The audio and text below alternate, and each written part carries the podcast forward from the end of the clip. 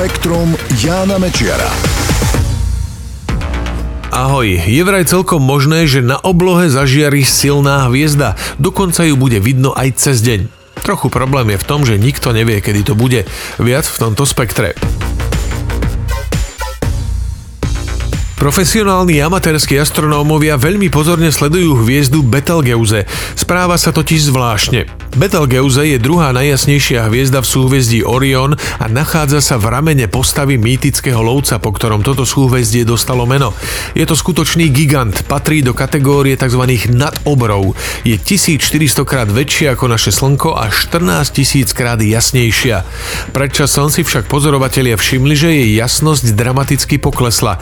Menila sa už aj predtým v pravidelných cykloch, ale teraz svietivosť Betelgeuse dosiahla najnižšiu úroveň. Navyše, americké observatórium LIGO, ktoré sa v roku 2014 preslávilo objavením gravitačných vln, teraz zachytilo takéto vlny prichádzajúce zo smeru tejto hviezdy. Nie je celkom jasné, čo je ich zdrojom, ani či to nie je nejaká chyba v meraniach.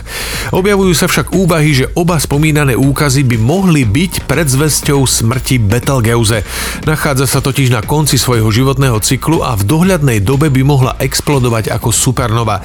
V takom prípade by mala dosiahnuť jasnosť mesiaca v úplnku a bola by viditeľná aj na dennej oblohe.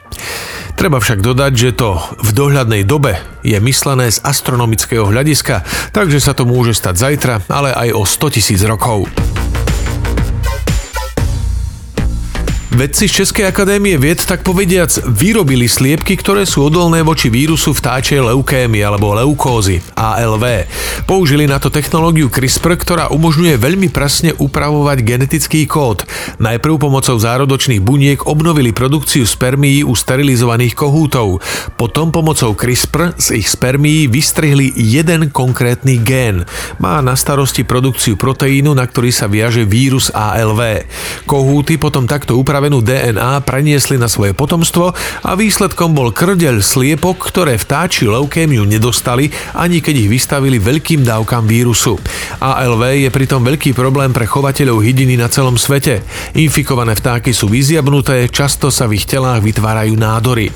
Vedci teraz plánujú využiť rovnaký postup na vytvorenie odolnosti hydiny voči ďalším vírusom, ako je napríklad vtáčia chrípka. Medzi tým spoločnosť Biofarm už rokuje s hydinármi vo Vietname a Číne o využití tejto technológie v komerčnom chove.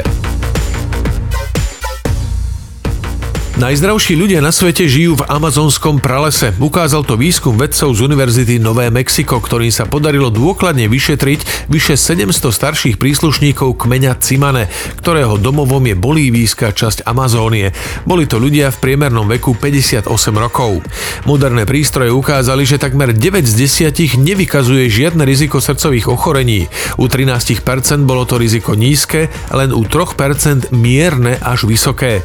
V podstate vôbec Vôbec ich neohrozuje tvrdnutie ciev, ktoré sužuje takmer každého človeka v civilizovanom svete s postupujúcim vekom.